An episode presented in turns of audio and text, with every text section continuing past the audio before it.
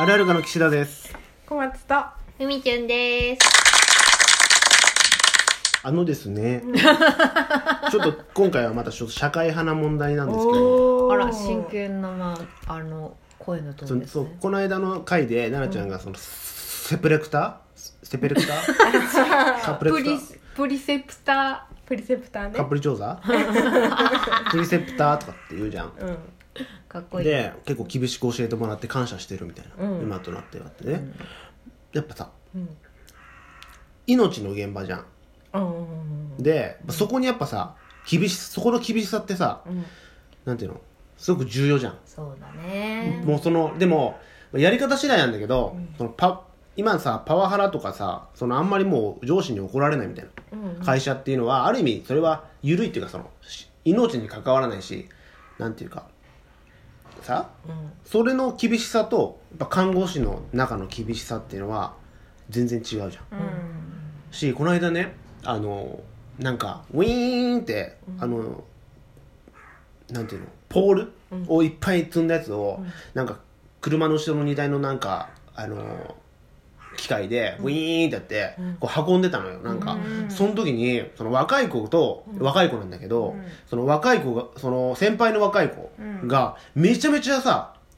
声出せってだって命に関わるじゃん。危ないからね。もうそのパワハラとかそういうことじゃなく、うん、そうって思っちゃう人もいるかもしれないけど、うん、でもそれは重要だよ。めちゃめちゃ重要じゃん、うん聞いたのかお前みたいな、うん、だって死んじゃうから、ね、声出せみたいな、うん、感じでやってて、うん、とか建築現場とかでもそうじゃん、うん、結構建築現場って亡くなる方いまだにやっぱ多いじゃん、うん、めちゃめちゃ多いから気をつけてても、ね、その人を、うん、なんていうの守るための厳しさだし、うんうん、その普通のそのなんていうんだろうビジネスマンとは違うじゃん、うんうん、そういう世界ってあるなと思って、うん、でも確かにその、パワハラだなって感じることはなかった。その先輩の厳しさに関してはそうだよね、うん、理不尽じゃないっていう理不尽じゃない、うん、ちゃんと理屈がある、うん、必要なことなんだっていうので、うんうん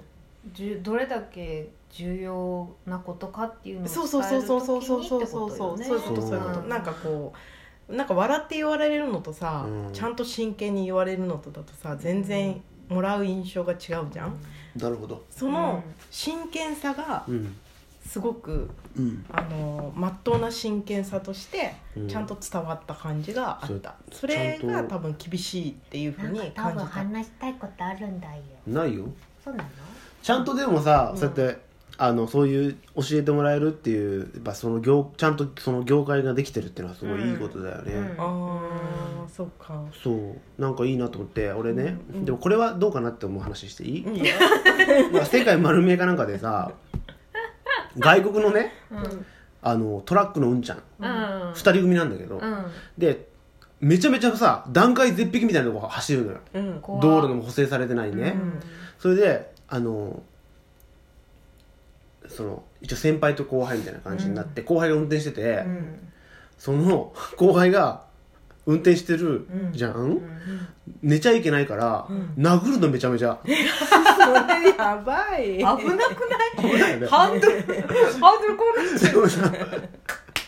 その殴り方がさもうマジのもう格闘家みたいな感じのグーみたいななんかもうてか平手というか、うん、パッパッどこほっぺた笑っちゃうんだけどそれめちゃめちゃ殴るねだ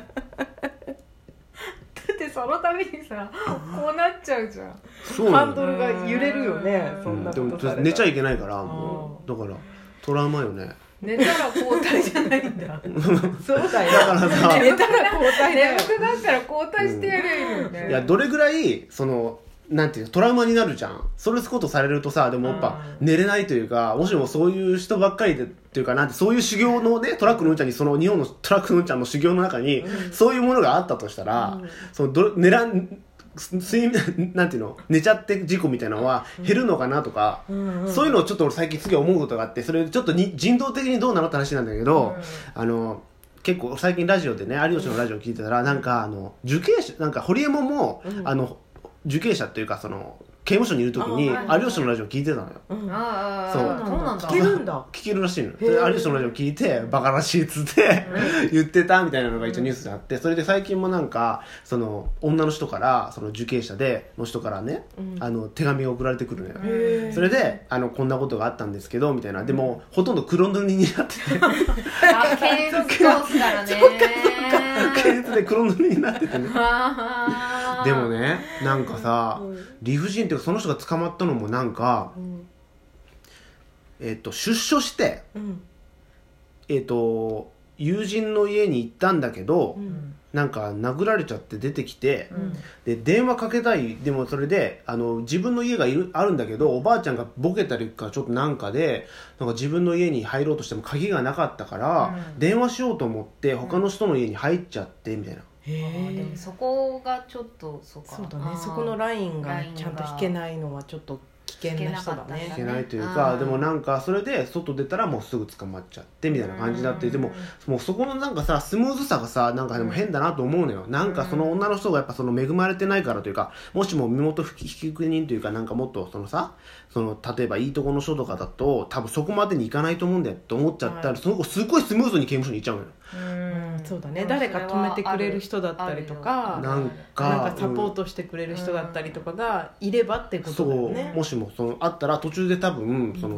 何かがストップするはずなんだけどとか、なんかまあちょっと上級国民とか言っちゃって変だけど、なんかそういう風にならない人もなんか中にはいるんだなとか、でも恵まれてないからそういう風になっちゃう人っているんだなみたいなことをその話を聞いてなんか思ったらなんかちょっと思っちゃって、それでねその人の家族とかってやっぱさなんて言うんだろう、話聞くとさなんていうかやっぱ悲しんでくれる人がいないんだよね。その事件を起こしてもなんていうか投げやりになれちゃう人生みたいな、うん、俺もさやっぱ想像そこはなんとなく想像ついちゃうのよ。もしも自分がなんていうの家族とか大切な人とか普通の世界にそういう人がいなかったら投げやりな人生しちゃうだろうなっていう。わかる俺の普通もう大体の人はそうだと思うんだよね。人生のストッパーって倫理観だよね。そう、そこでしかない、なんていうか、ダメなものはダメなんだけど、でもそこの歯止めは最終的にはまあそこだったりして、でねやっぱ近所のさ、とか子供の頃に悪いことしないのって近所のうるさいおじさんがいるからとか、あのおじさんに怒られるの嫌だからっていう理由でしかなかったの俺とかも。あ、なるほど。悪いことしね、それがストッパーだったわけだね。そう、そういうのがなくなっちゃうと、なんか、悪いことできちゃうじゃないけど、それの結局はそのあれが警察じゃなくてその手前にいっぱいそのいかに人がいたり、ね、ガードがあるからこそ、その警察まで行かないっていう、今ってもうすぐ警察じゃん、その警察やっぱでもその個人のさそのなんていうのその個人がこう独立してるから、そのすぐその行政とかそういうのに頼っちゃうから、でもそこってさ結局それで泣き寝入りする人本当にいないのとかって俺思っちゃったりするんだけど、そのなんかそういうこと思ったの。なるほどね、深いね。深いでしょ。そんなこと考えるの？そうだから、今さ上司の人にも怒られないとかって言ってるけどさ、でもその怒られることがストッパーになる人って多いから、むずいなと思って、過渡期なんだろうね。そこのねバランスがまだちゃんとこうなんていうのかな変わろうとしてる過渡期だからこそ、上に立つ人は立つ人でどの程度まで、その極端になっちゃってるじゃん今。何でもかんでもパワハラだって思っちゃってるけど、そんなことないじゃん。そうなんだよね。だから、で受け手側も多分まだ両方みんな成長段階だから、私たちも含めて、何でもかんでもその害だ、害を与えられた、じゃないけどだからもう一個進んだコミュニケーションの方法をきっと模索してるんだろうね。ある意味でも成熟してきてるってことだとは思うんだよね。なんかそんな風に今まではさどんなにさひどい言い方をされてさ、怒鳴られてもさ、うん、それに声を上げられなかった人の方が多かったわけだから、うん、だけどそこに頑張って声を何回も何代にもわたって声を上げてきたから今があるから、うん、昔に戻ればいいっていうわけではやっぱりないんだよね、うん、そう進めていくためにみんながこう正解がない中で、これかなこれかなってこう、そう妥協点、うん、お互いの世代の妥協点を見つけていく過程なんじゃないかな、うん、なんかさ、でもさ、それがなんか怖いからかな、わかんない、昔からかわかんないけど、俺のね、一応上司というか、うん、めちゃめちゃ飴くれんのよ。飴というか、飴と餅の割合が飴が多いのよ。食べ物でしょ。めちゃめちゃ。でもそれで許しちゃうよね。飴と餅のやっぱ飴多めみたいな。でもそうなっていくんだろうね。なんかその、ね、上司の人めちゃめちゃなんか飴を飴を見せといて、もう後ろからムチみたいな。飴ムチみたいな。違う。岸田君の上司の人のムチはちょっと変わってるよね。ちょっと変わってるムチだね。細かいよね。ここは具体的には言えないけれども、それ